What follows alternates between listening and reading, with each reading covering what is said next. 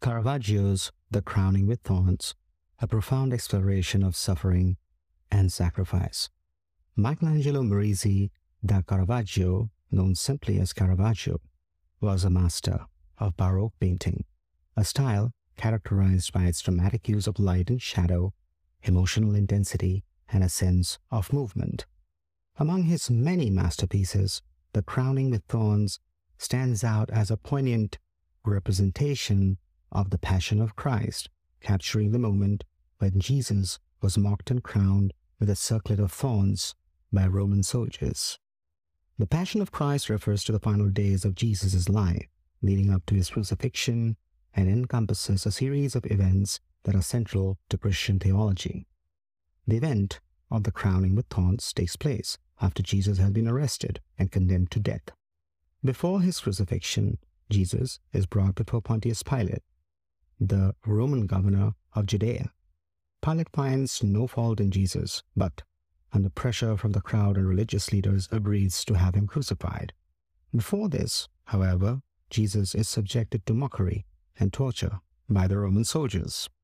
The soldiers, wanting to mock Jesus' claim to be the king of Jews, decide to give him a mock coronation. They strip him of his clothes, put a scarlet or purple robe on him, and then fashion a crown out of thorns.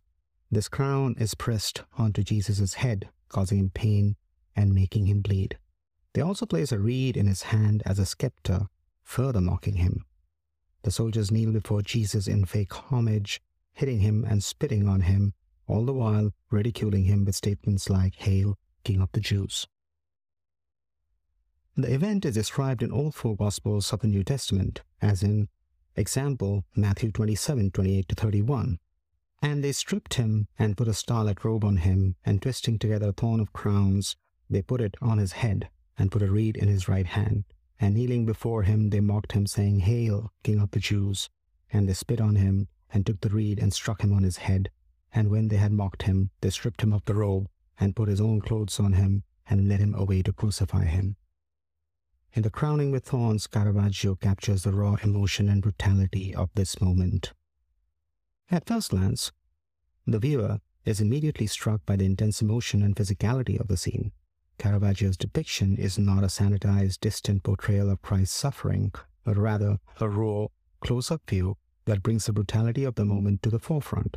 The central figure, Jesus, is shown with a profound expression of resignation and sorrow. His face turned slightly away from his tormentors, as if seeking a moment of solace amidst the cruelty. The soldiers, on the other hand, are depicted with a mix of sadistic pleasure and indifference. Their muscular arms strain as they press the thorns into Jesus' head, emphasizing the physical pain being inflicted. The contrast between the tormentors and the tormented is stark, highlighting the profound injustice of the moment. Caravaggio's choice of color palette further accentuates the drama. The deep reds and the browns, juxtaposed against the pale skin of Christ, evoke a sense of blood and suffering. The dark background, almost void of any detail, pushes the figures to the forefront, making the scene even more immediate and intimate. Caravaggio's signature technique, chiaroscuro, is evident in the crowning with the thorns. Chiaroscuro, which means light dark in Italian, is the use of strong contrasts between light and dark to give the illusion of volume in modeling three-dimensional objects. This technique is masterfully employed here, with the intense light source illuminating the central action, casting deep shadows that enhance the drama and depth of the scene. The artist's meticulous attention to detail, from the texture of the skin to the gleam of sweat, brings a hyper-realistic quality to the painting. This realism serves to make the viewer feel as if they are a witness to the event, drawing them into the emotional core of the narrative. The Crowning with Thorns was commissioned by the wealthy Genoese banker and art collector Vincenzo Giustiniani. Giustiniani was a significant patron of Caravaggio and owned several of his works.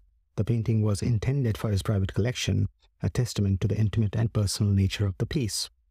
As for its provenance, after its creation in the early 17th century, the painting remained in the Giustiniani collection in Rome until the family's collection was sold in the 19th century. It then passed through various hands before acquired by a museum in Vienna, where it remains to this day. Caravaggio's The Crowning with Thorns is not just a religious painting.